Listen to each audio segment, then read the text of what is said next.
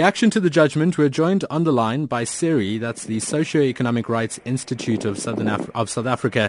Their director, Nomzamo Zondo, joins us on the line. No- Nomzamo, thank you very much for your time. Good afternoon. Good afternoon. So what is your reaction to the judgment? I, I mean, we, we are elated. But the one thing um, is that what the judgment has done is to say the, the, the upgrading policy is binding on municipalities. And and that is a gift not only to the Slovo Park residents, but that's something for all people who are living in informal settlements across South Africa. So it means that when when when uh, cities, when municipalities are thinking of develop of housing developments for people living in informal settlements, the first option is to look at upgrading before we can talk about relocation. Take us back to, to you know, twenty years ago in this battle. Re- residents were, were wanting formal services such as housing and, and settlement to be provided in their area. What happened in that period? Well, there was there was initially a promise to develop uh, to, to develop the, the, the area as, as as Mansfield, and there was a township, and then there was money that was set aside, and and at that time they didn't have they didn't have water. In fact, there was a, there was a big scandal because women were being forced to sell themselves in order to get water. Um, and, and, and, and, and then throughout the years, the, kind of, the promise was, don't worry, we'll, we'll upgrade you. Don't worry, there will be development. And in fact, there's, there were a lot of studies done to say, actually, it is feasible. You can upgrade Slovo Park. Uh, you can have services, you can have water, you can have flushing toilets.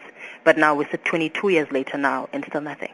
Should this have actually even have gone to court, Nomzamo? And I guess I'm asking you to speculate here, because ultimately th- this is incumbent on our leaders to deliver on their promises. We should have never have gone to court. We shouldn't have, but the the, the one thing is that in the twenty years, there's been engagement by the community on a political level. But even when we were instructed, there was at least a period of two years when, when we engaged with the city.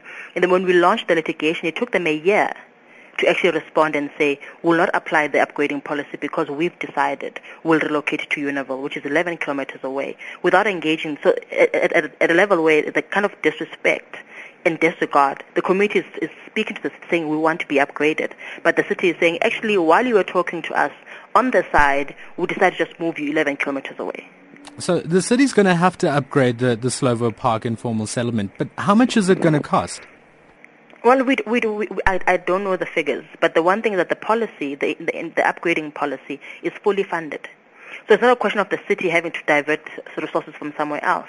There's a fund that's set aside within the provincial government for the upgrading of, of informal settlements, and that will pay for, for, for land if it has to, for, for rehabilitation of the land if it's dolomitic. It will pay for, for services. So the, it's not a matter of, there won't be any question of funding from the city side. The High Court judge in Johannesburg, Judge Sharice Vayner, said that, that this must be d- done within three months from the date of this order. Is is that possible when you visit Slovo Park today to see it transformed in just three months? Well, um, so what what the order said, um, the order said that we must, what must happen is the city must apply to the province for funding to do the upgrade within three months.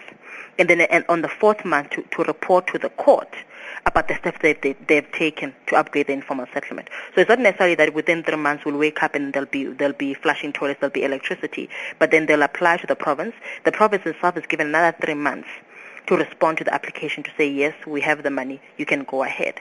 And then what the policy actually requires that the, the, then the city must engage the residents and the community about the upgrade and actually then start looking at incrementally putting in services. So now saying we're fixed, we we reblocked the community, we, we now have roads, we've now put in flushing toilets, we've now put in electricity, and then at at as a, as, at the at the last stage, then say we're actually building formal housing. So for the residents of Slovo Park informal settlement, is there still a long road ahead before they realise that, you know, the transformation of their area? I think there is there is a long road, but that, that would happen in any event because here we're talking about we, we are talking about something that will take a long time. They themselves need to negotiate about about how the, the, the develop how the, the the settlement is developed, and that will take time. Nomzamo Zondo, thanks for joining us. She's SERI's director. SERI is the Socio-Economic Rights Institute of South Africa. It's eighteen minutes to one. The day just keeps.